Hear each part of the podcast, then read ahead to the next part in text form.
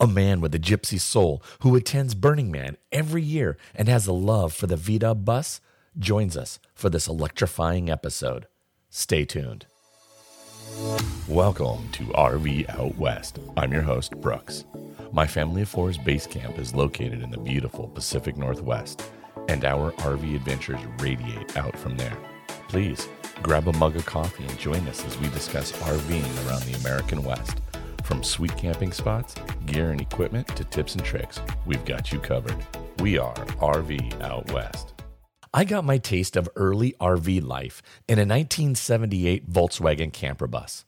With its two liter fuel injected engine, I drove Athena across this great country two times through 37 states, and I even took her with me when I moved to the U.S. Virgin Islands back in 1999. Today, I pull a travel trailer with a bit more creature comforts, but that wanderlust spirit still remains strong. I'm thrilled to share that we are chatting with Harley, the CEO of Peace Vans, in this episode. Harley is the epitome of the entrepreneurial and the vagabond spirit all rolled up into one.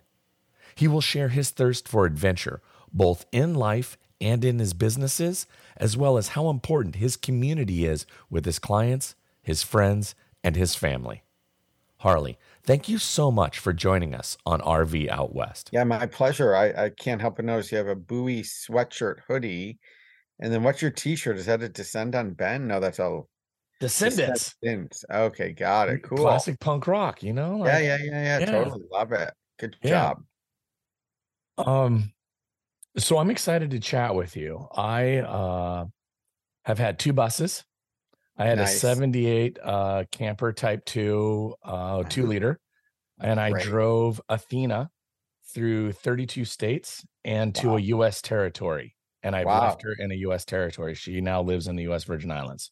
Cool. Great story. Yeah, that's the great thing about Peace Vans. Everyone's got a story. Like every single one of our customers or people we interact with or you know it's just so funny. I mean even today you know like i met with a 70 something couple and you know they're regaling me with tales from you know their youth or or we had a renter drop off yesterday and this guy 30 years ago him and his wife did a vanagon trip for their honeymoon 30 years ago and they've not been in a volkswagen vehicle since then you know?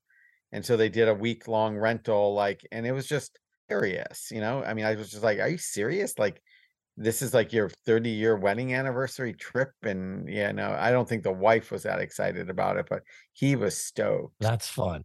So tell me a bit about kind of what is it for VW buses for you specifically that resonated and why you started Peace Vans? Sure. Yeah, I mean, there's it's kind of that it's kind of that classic Victor Kiam story about the Remington Razor thing. Like I liked the company so much I bought it you know, I mean, it's classic thing. Like I always wanted, I'm 55 now. I always wanted a VW bus, like, you know, in college, you know, post college. And I just never pulled the trigger.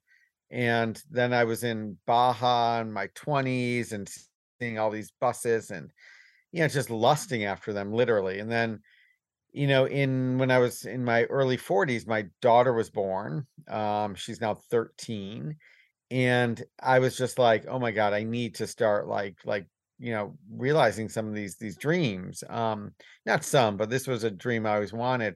So i went out and i found a volkswagen Vanagon purchased it and there's the classic story where you know i i was living in seattle where i currently still live and trying to find someone to work on my Vanagon and everyone i took the vehicle to they all sucked you know all the mechanics were they didn't return phone calls they didn't know what they were doing they didn't want to work on it they worked on it, but they broke more things than they fixed. You know, it was just like it was crazy. And at that point, like, you know, like there was the resurgence was happening in the VW stuff. This was like, you know, 2010. And like I had a lot of friends that had similar vehicles, and we were all willing to spend a bunch of money on them. And so uh, there was a teeny little shop, and it was called Peace Van. So I didn't really start it, but I was like a customer, and the owner was crazy and he was going to close the doors and i was like don't close the doors like you have two there were four employees at the time and two of them were really good and two of them were really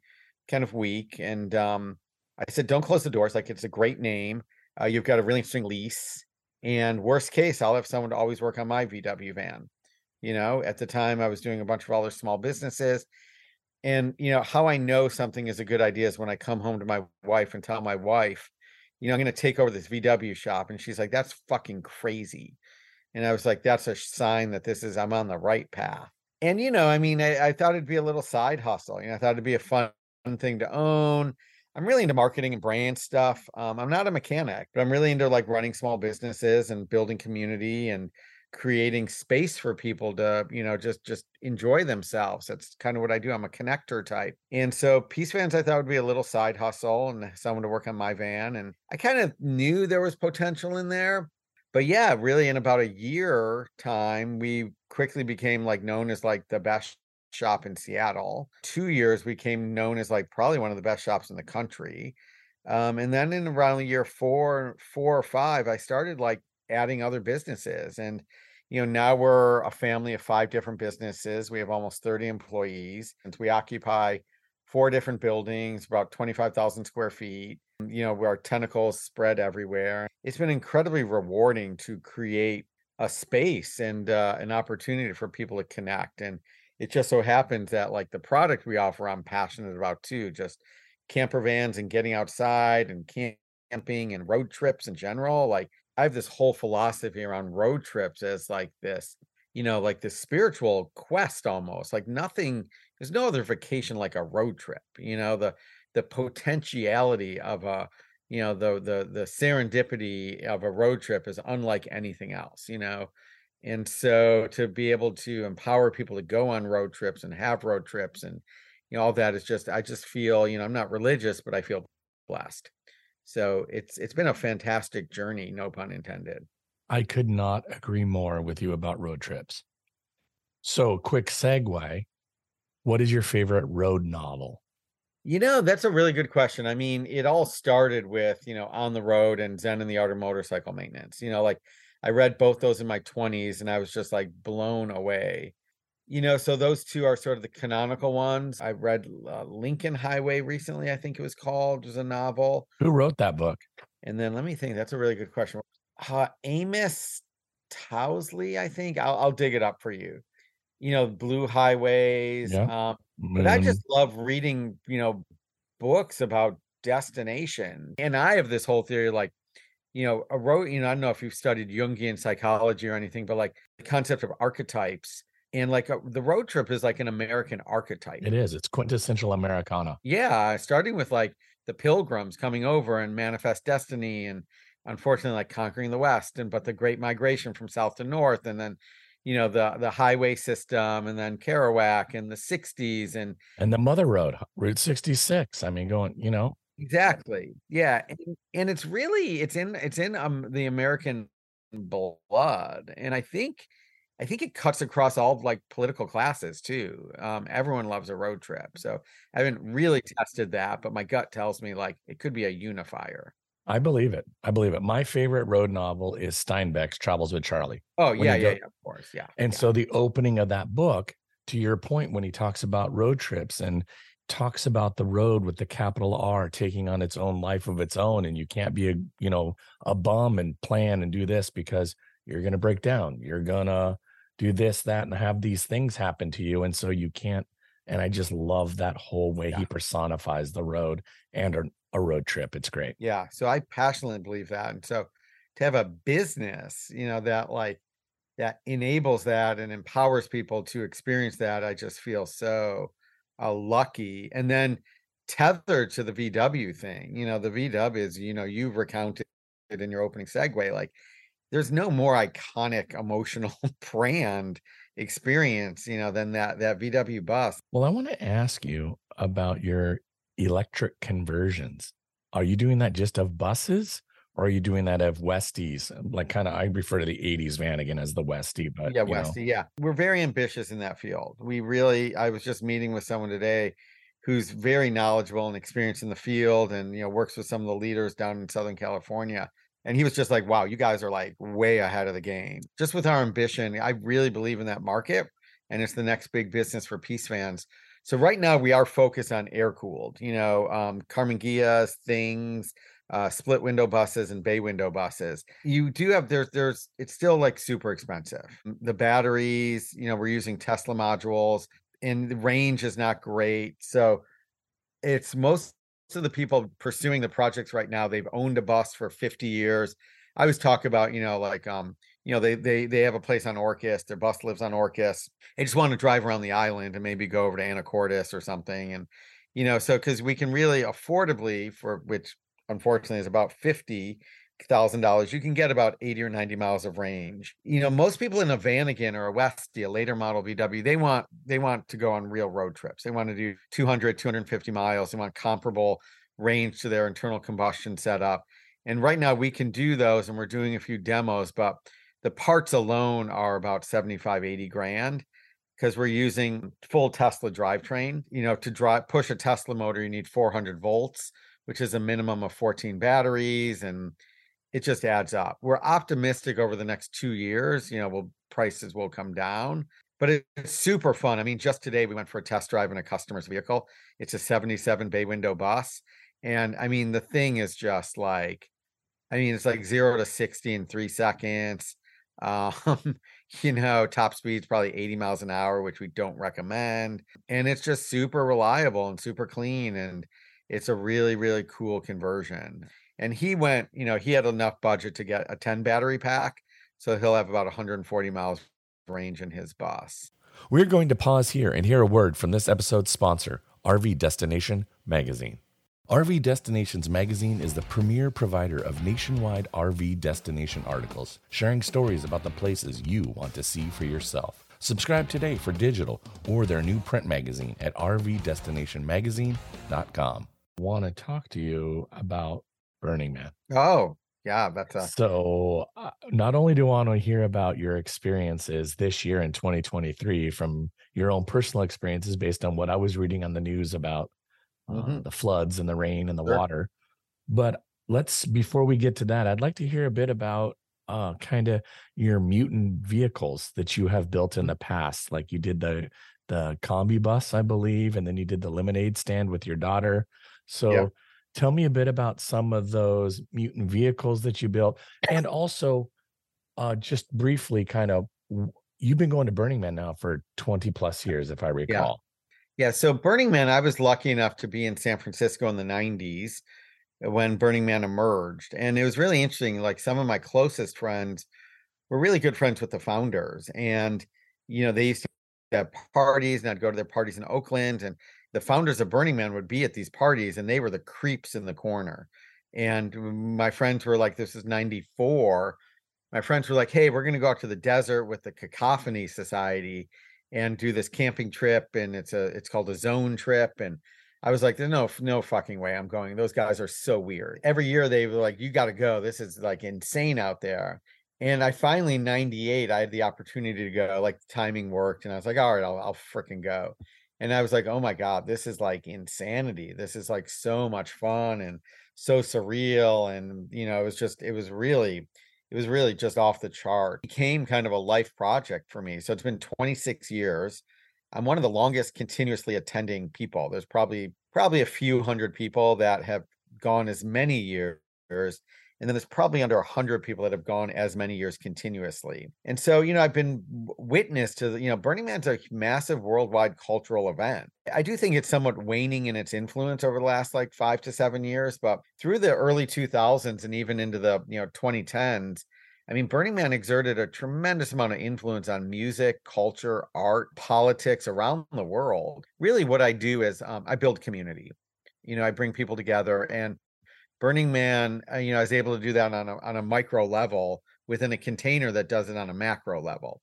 So I created something called a theme camp and ran that very successfully for many years. And then, you know, like mutant vehicles are this whole thing at Burning Man. You know, if you're into vehicles, like the mutant vehicle scene at Burning Man is this whole subculture and it's amazing. And it started with you know, there were art cars before Burning Man, you know, people gluing shit on their cars and doing crazy shit. So I really became enamored of doing one. They're hugely complex projects. So my first one was a hearse. Mm, I don't even know what year it was. It was some like Ford hearse conversion. that we like cut the back off and turned into like an open casket vibe. And then the second one was a much larger project. It was a school bus. Um, and that was with a collective of people where we turned that into like a double decker party bus with huge sound system and crazed out interior. And then over the last couple years, you know, I started bringing my daughter, and that's where I took an old Vanagon, and that was actually our first electric project. Um, we shaved it down to the chassis and we rebuilt it as a lemon. And it was kind of a pun because, as we all know, the Vanagon is like the one of the biggest lemon cars that ever existed. So yeah, I really I built this car and it just was a tremendous amount of fun and and it gave my team a little bit of experience with electric conversions. And that was kind of that was in 2019. And we're like, this is actually like not as complicated as as it's made out to be. I mean, there's a lot of complexity in it and as we're making production vehicles for customers there's a lot of like edge cases we're solving for that add to the complexity but the core technology is fairly simple you know it's high voltage you have to be careful and know what you're doing but once they work you know electric cars you know they're pretty bulletproof so yeah so burning man and then this year it was it was awesome it was really truly a, a, a you know like in 26 years it was i've never seen weather like that and some people were saying, well, 2014 was worse. And, you know, it's bullshit. You know, I was there in 2014. It was nothing. It was 2014 was nothing compared to 2023. Um, but the best part was like the community came together. I mean, Burning Man, people that go to Burning Man are some of the most resourceful, um, best equipped, you know, community focused people. So there was no shortage of anything anywhere, you know, and there was, I mean, I use the example, you were a little stuck because the mud is so so stilty and the dust is so fine. So when it rains, you really can't walk more than 100 yards. Like the amount of mud that accumulates, it's very intense. So you're really confined to like your immediate neighborhood, um, which created these these awesome opportunities to really get to know your neighbors and party with them. And like we had a wood fired pizza pizza place down the street from us, and they were prepared to serve like 2,000 people over the weekend, but because no one could go anywhere, like they were there, their audience was like 200. So they were just cranking out pizzas for the entire neighborhood. And we had a lot of fun. It started to rain on Friday and it rained all night Friday night. And Saturday morning, we were in a much larger group. We were in this this collective called Kidsville, which is a group of about 80 different groups. And there's about 400 kids and about 800 people total. How was it getting out when the time finally came and they gave the green light? It was fine we waited eight hours, but that's not atypical. You know, I mean, it's not unusual if you leave the event at a peak time during a normal year, you could wait six to eight hours in line to get out. Are there many RVers? Yeah. Oh, yeah. There's thousands, thousands of RVs there, thousands of RVs. Um, and uh, and you know, and the line out was actually quite fun. We were in line from 12 noon till eight o'clock. It was a beautiful day and they the way they move the line is they use a system called pulsing where you know you're sitting there and you turn your car off and they're like you're gonna you're not gonna move for an hour and then these 1000 cars are going to move a half mile and that's it. Then you're going to turn your car off for another hour and so you party and you hang out and you climb on top of the rvs and it's not like you're sitting there like moving a foot at a time like stopping at five. It's actually quite organized and you know there's predictability. You're like, oh, in you know, I'm gonna move a half mile in an hour, and that's all I'm gonna move. So it's kind of cool. That's great. I'm glad that you guys had a, a wonderful family trip. That's awesome. Yeah. So speaking of family trips or just trips in general, I would like to talk about some of your favorite places to go camping in the Pacific Northwest. I mean, the number one places we hop across over to the the Olympic Peninsula. I mean, there's just so you know, it's like it still astounds me. I mean, the Olympic Peninsula has uh, rainforest, a mountain range, rocky beaches, sandy beaches. It has a desert. Like the town of Sequim is technically a desert. It has tide pools. It has old growth forests. It has it has hot springs. You know, I mean, like it's just insane. Like like I think people forget the diversity of activity and topography and geography and in the Olympic Peninsula. So like it's like you can pretty much go any direction and have a fantastic experience. So I just love, and it's so easy. You know, you just hop from Seattle, you hop on the fer- ferry, one of two ferries. You know, you can take Bainbridge or you can take, you know, the Kingston Edmonds one. Um, and you're pretty much an hour more and you're into the park. Um, I really like going to the coast, you know, up to Neah Bay or um, we actually have a private campsite we lease out on the near Kalaloch. And that's like my go-to space. Like I'll if I really need to get away for a couple nights and just think and be alone and be on the, you know, just the bluff, I'll head out to that campsite and just park it. And it's, you know, that site is usually pretty rainy and and wet, but that's okay. You know, it's it's I, you know, like yeah, you just plan for it. Yeah, It's you not a big plan for it and Yeah. you know, occasionally like it will break and you know, you know going in it's going to be moist. My favorite time to camp actually is now. Yeah. Like September, Oh, October, yeah. November is my favorite time to camp. And then like March through May Yeah. is really like I love the shoulder seasons more so than the summer. Yeah, it's just too it gets super busy in the summers, you know, lately. And it's mm-hmm. really, you know, we have a whole list of off the grid campsites and coordinates and GPS locations and those are wonderful and they're great. But even those, like every once in a while, we're getting to our secret spots and we're like, oh, you know, someone's already been- here. yeah, someone's been here or someone's here, you know. Yeah. Um, so and then I really I just have a really emotional connection to Mount Rainier. Um, Yep. I just, you know, like like I just uh, am drawn to that destination. There's not as much access for road trips up there, but you know, just for hiking and overnight backpacking, there's just a lot to do. And so those are those are two of my go-to places in the Pacific Northwest. A little further afield, I'm really a big fan of um Eastern Oregon. You know, east of Bend and south of Bend. Um Yep. there's just it's just outstanding, you know, what what happens, you know, on that in that high desert area. Sisters, Painted Hills, Exactly. all of that. yeah, area. Summer Yeah. Lake, eh, just all those towns, the Alvord Desert even. It's spectacular. So tell me a bit about the different facets because I know you have Peace Vans rentals. Yep. You have the Peace Van mechanic side of fixing and working on the V dubs. Mhm. You have the Mercedes Metris Yep. conversion kind of sales Yep. piece of the puzzle. And then you have now the budding Electric. electric. Yep. Yeah. So we're family businesses and they each play a different role and they each overlap. You know, the rentals provides us the ability to give people from out of state and out of the country like a Peace Vans experience. You know, to come out to the Pacific Northwest or Baja now and really see the best corner of America in a in a like a camper van and provide a super high touch, highly supported experience. You know, we curate the trips for people you know the rentals are impeccable Um, you know we have private campsites we can give you access to so like i'm really passionate about that business and it's really you know we really like to again going back to what i've said a few times we like to create experiences for people and create connection and community and so this rental program is just it's it's it's a small business relative to the other businesses but we get to touch a lot of people and the stories you know are just legion you know like eh, like in the peak summer when we're really burned out you know like it's like turn after turn after turn we always take a day and we pause and we read through the guest books Oh, fun. and you know and we just like yeah it's a mandatory we sit there and we pass them around and we read through and we're like oh wow we're changing people's lives that's that's worth it That is so cool. So, real quick, so from a guest experience, what kind of things do they need to bring if they've rented a um a Vanagon, a Westie from you? Like, do they need to bring sleeping bags and or mess kits on it? Just close. nothing and just buy some food on the way out of town. And even That's so that, like we can we can source like the first night or two for you if you really want. But the vans come with everything you need. You know, the linens are optional. Some people like to bring their own Mhm. stuff.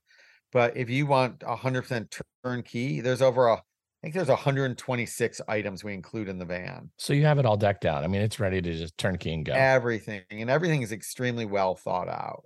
Uh, That's great. and it's and it's all and we cycle the stuff every year if not mid-year so you're not getting you know dented worn dinged up things like we're we we do many runs each year to goodwill just to donate you know lightly used gear Where can people find Peace Vans uh, on social and out on the interwebs so they can learn more about your yeah the business. best the best way to stay connected with us is um you know peacevans.com that's kind of the mothership. All the businesses are there. Yeah on social media we really you know we spend a lot of time on instagram you know Peace Vans at Peace Vans. And then we do have a youtube channel where we put out a lot of um, a lot of marketing content, but also some educational content. So those are really the three primary areas to touch. We always encourage people to go to the website first and to find what floats their boat, so to speak. You know, is it a rental? Do they want to buy one of our brand new Mercedes camper vans? Are they looking for a more vintage experience? Or, you know, are they the rare beast right now that's like want to cut the check and convert their vintage VW to electric?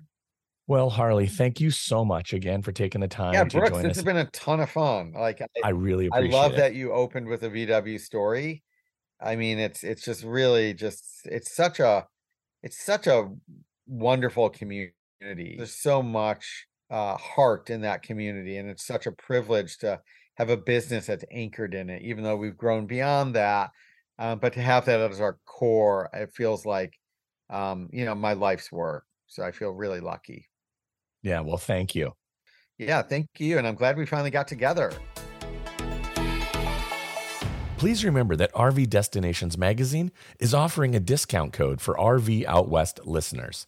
Just use code RV Out West 10 to receive 10% off a subscription. You can sign up on their website at rvdestinationsmagazine.com. Thank you so much for listening. If you have an idea for a topic you'd like me to discuss, please contact me via rvoutwest.com. I would also encourage you to start using hashtag RVOutWest for your social media posts. Share with our community about your camping and RV adventures that you've taken here in the Pacific Northwest. Our next episode, we will be chatting about all things Tacoma RV Show. We sit down and have a little fireside chat with the show's producers to talk about the state of the RV industry in Washington state and the Pacific Northwest, as well as what you can expect if you plan to hit up the show. It will be a very informative episode. Thanks so much for listening to RV Out West. Join us again in two weeks with our next episode.